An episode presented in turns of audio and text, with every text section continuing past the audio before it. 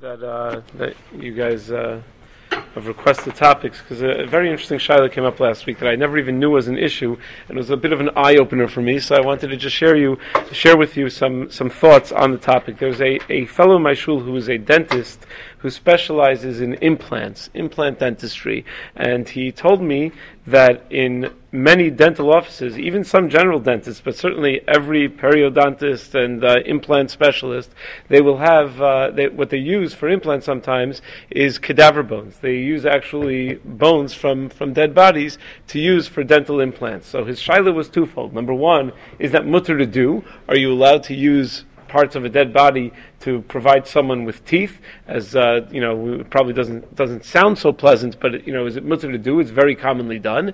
And number two, if you're going to do it, are you allowed to do it for a kohen? But the kohen issue is an even more difficult issue because not only are you allowed to do it for a kohen, is a kohen allowed to visit the dentist's office without first clarifying that there are no bones and no body parts from dead bodies? Because certainly, if uh, every periodontist has in his office uh, parts of a dead body, so that should cause a major issue for kohanim. So let's take one issue at a time. The issue of uh, first whether you're allowed to get hana'a from these dead bodies by uh, by putting it in your mouth, and number two, whether a kohen is allowed to uh, to deal with it. So uh, whether a kohen is allowed to receive such implants or even go to the dentist in the first place. So in general, the issue of nivel hameis, there's a major discussion in the poskim whether the issue of nivel ames actually applies to non-Jewish dead bodies or only to Jewish dead bodies. We know that the mitzvah of kvura only applies to Jewish dead bodies. That uh, the mitzvah of kvura does not apply to non-Jews.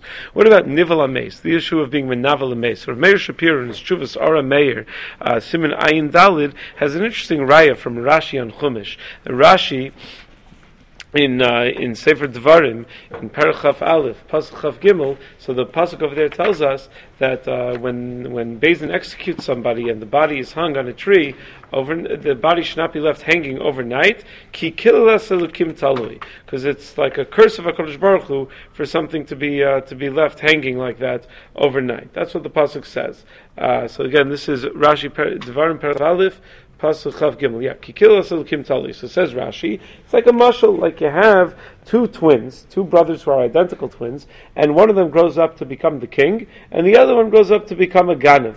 So, but they look exactly alike. So the one that's a ganav gets caught uh, for uh, for mugging somebody, and they hang him, and everyone who sees him says, "Oh my gosh, look at that! The king is hanging. The uh, the officer, the respectable person, is hanging on the tree." So the king says, "Get him down from there. It looks terrible for me." So uh, the the nimshal is that we're created b'tzelem elokim, and when a human being is hanging on a tree, it's a it's it's a terrible nivel to the mace, but it's not just nivel to the mace; it's a nivel to Hakadosh Baruch Hu, because we're b'tzelem elokim. We look just like Hakadosh Baruch Hu. But when Rashi says that, he says that uh, the way he phrases it is Sha'adam Asli B'Demusti Yukno, the Yisrael Haim Banav, and the Jewish people are the children of HaKadosh Baruch Hu, and then he goes on and gives the mashal. Ramban quotes the same medrash and leaves out that line of the Yisrael Haim Banav.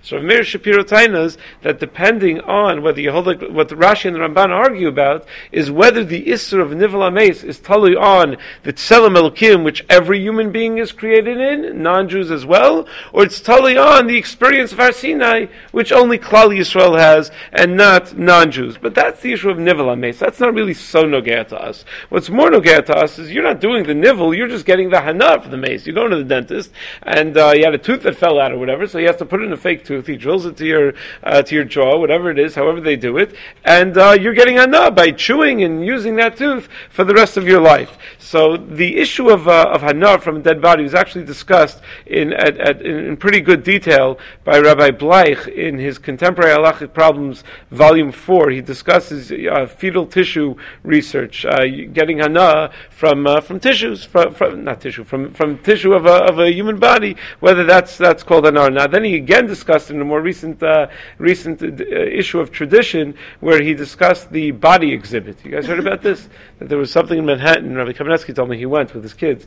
That they uh, they basically took a bunch of Chinese prisoners and they skinned them and they put them on exhibit and everyone could come see in different uh, uh, bodies, human bodies and body parts and things like that. And it was a fascinating exhibit where there's basically people are making a profit off of uh, other people just looking at human bodies. So the question is, so he dealt, he had a whole article about whether that's mutter, whether it's mutter to go or not. So the issue is, is it mutter to get hana'a from a mace? Now let's assume for a moment, which we probably have the right to do, certainly in the case of the Chinese prisoners, but even in the case of your local dentist's office, that the body parts that we're talking about are from a non-Jewish mace right? So are you allowed to get hana from a non-Jewish mace? So the Mishnah Melech in Hilchas Avil, Parakid Dalit, Halach Aleph, discusses this at great length. He has several rayas that it's mutter to get hana from a non-Jewish mace. He has Yerushalmi in the 10th parak of Masechah Shabbos, uh, uh, Halacha Hey, which I don't really have time to get into the details right now, but it's a very fascinating raya from Yerushalmi. And he has other rayas as well. There's Gemara Masechah Bechoros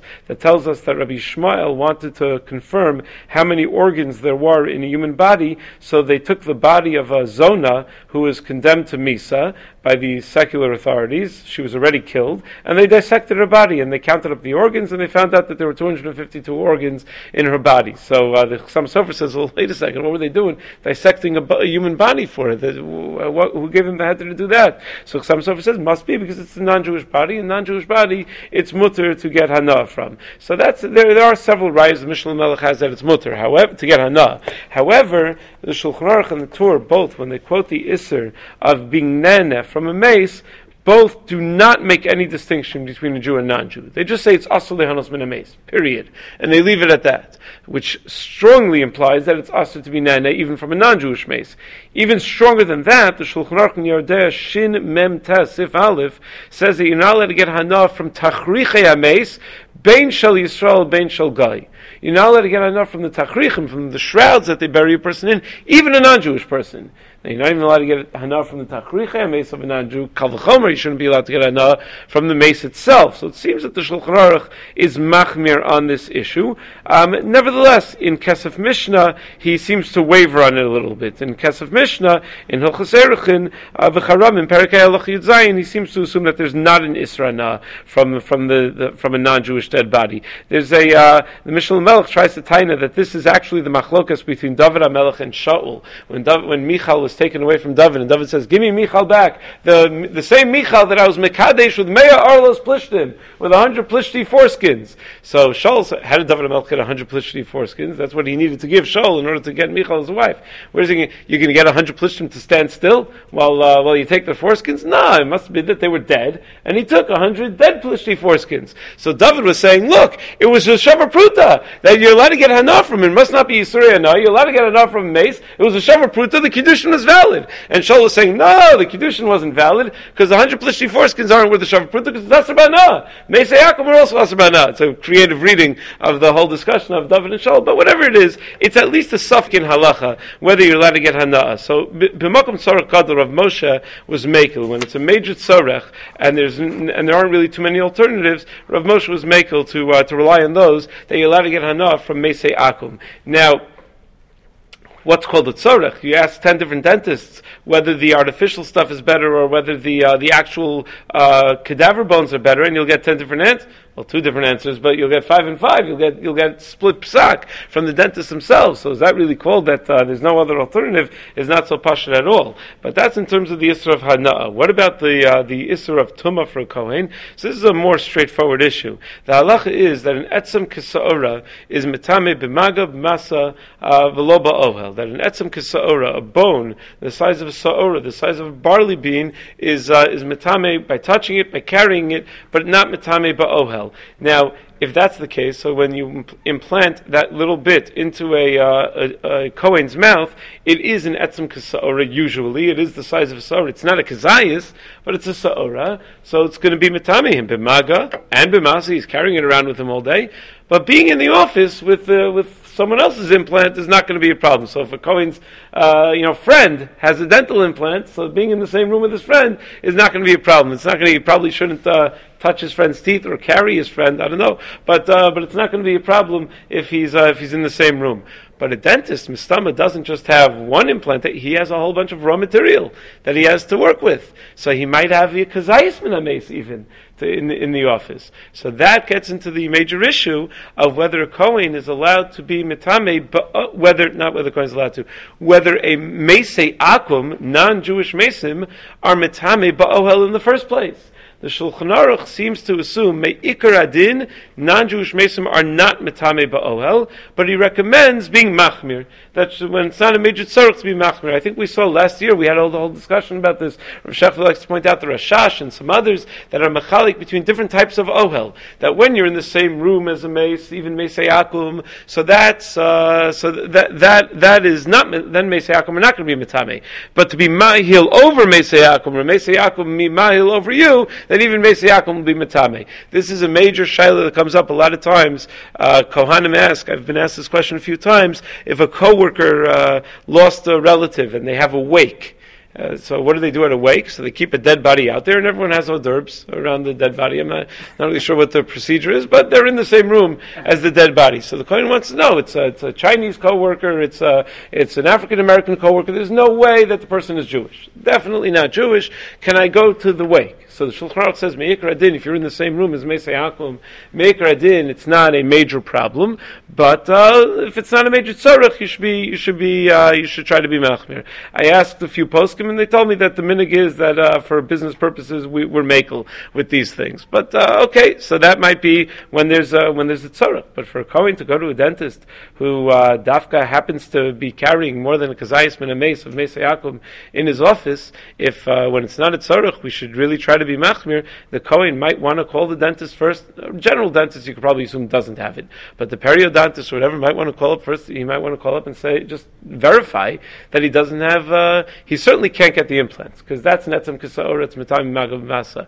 But uh, but to be in the office, he should probably call up and verify first that they don't have the stuff hanging around their office, um, and uh, or use uh, use a, a, a, a, specialist who uh, who uses artificial stuff and not the uh, not not the cadaver bones uh, so that you don't have to worry that the stuff is in his office. You should know sometimes dentists keep bones in their office anyway. There are dentists that that uh, that like to keep skulls in their in their office too for educational purposes to show you what they're doing. That oh, this is that tooth and that's that, tooth. and they keep an actual human skull in their office. If you're a Kohen, you may want to be wary of that, and if you're a dentist, you may want to be more sensitive to the Kohanim out there and to uh, and to let them know. So I told this fellow that if you ever do use cadaver bones, you should tell your Kohanim patients, uh, you know, what the story is, how much you have in your office, and let them ask a shaila. Their Rav may hold it's totally fine or whatever. You certainly the Rav is not going to hold that you can use it. I, I can't imagine that, that he's going to hold that, but uh, you have to you have to be sensitive to uh, to other people as well. So it was a, a eye opening thing for me. I never even heard of such a thing.